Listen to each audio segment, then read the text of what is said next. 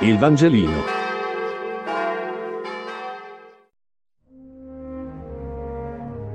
Giovedì 27 agosto. Matteo 11, 7b.11, 15. Lettura del Vangelo secondo Matteo. In quel tempo, il Signore Gesù si mise a parlare di Giovanni alle folle. In verità io vi dico, fra i nati da donna, non è sorto alcuno più grande di Giovanni il Battista ma il più piccolo nel regno dei cieli è più grande di lui.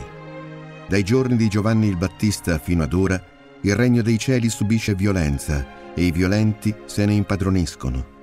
Tutti i profeti e la legge infatti hanno profetato fino a Giovanni, e se volete comprendere, è lui quell'Elia che deve venire.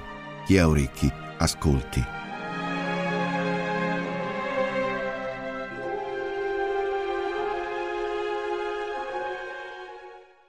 Credo che il Vangelo di oggi contenga un'affermazione di non immediata comprensione.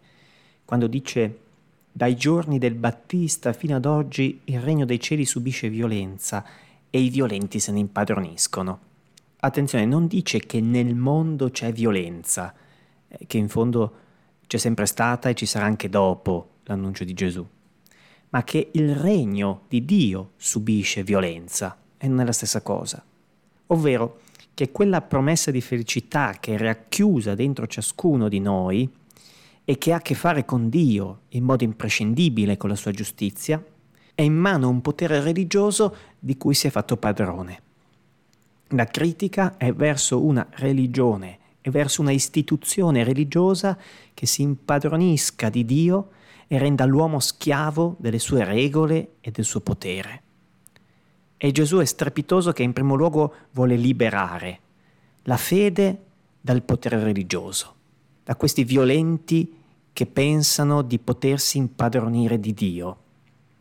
E questa liberazione è tale da essere inimmaginabile addirittura al Battista, che pure è il più grande tra nati di donna, ma rispetto a questa rivoluzione del regno che compie Gesù resta ancora il più piccolo. Quando Gesù dirà alla Samaritana, Donna, guarda che non è né qui né a Gerusalemme che si adora Dio, perché Dio si adora in spirito e verità.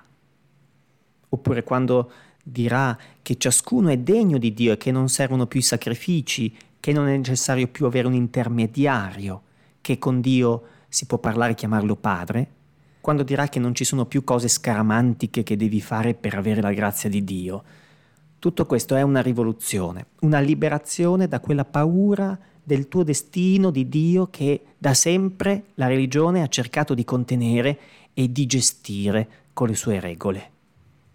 Il Vangelino. Buona giornata.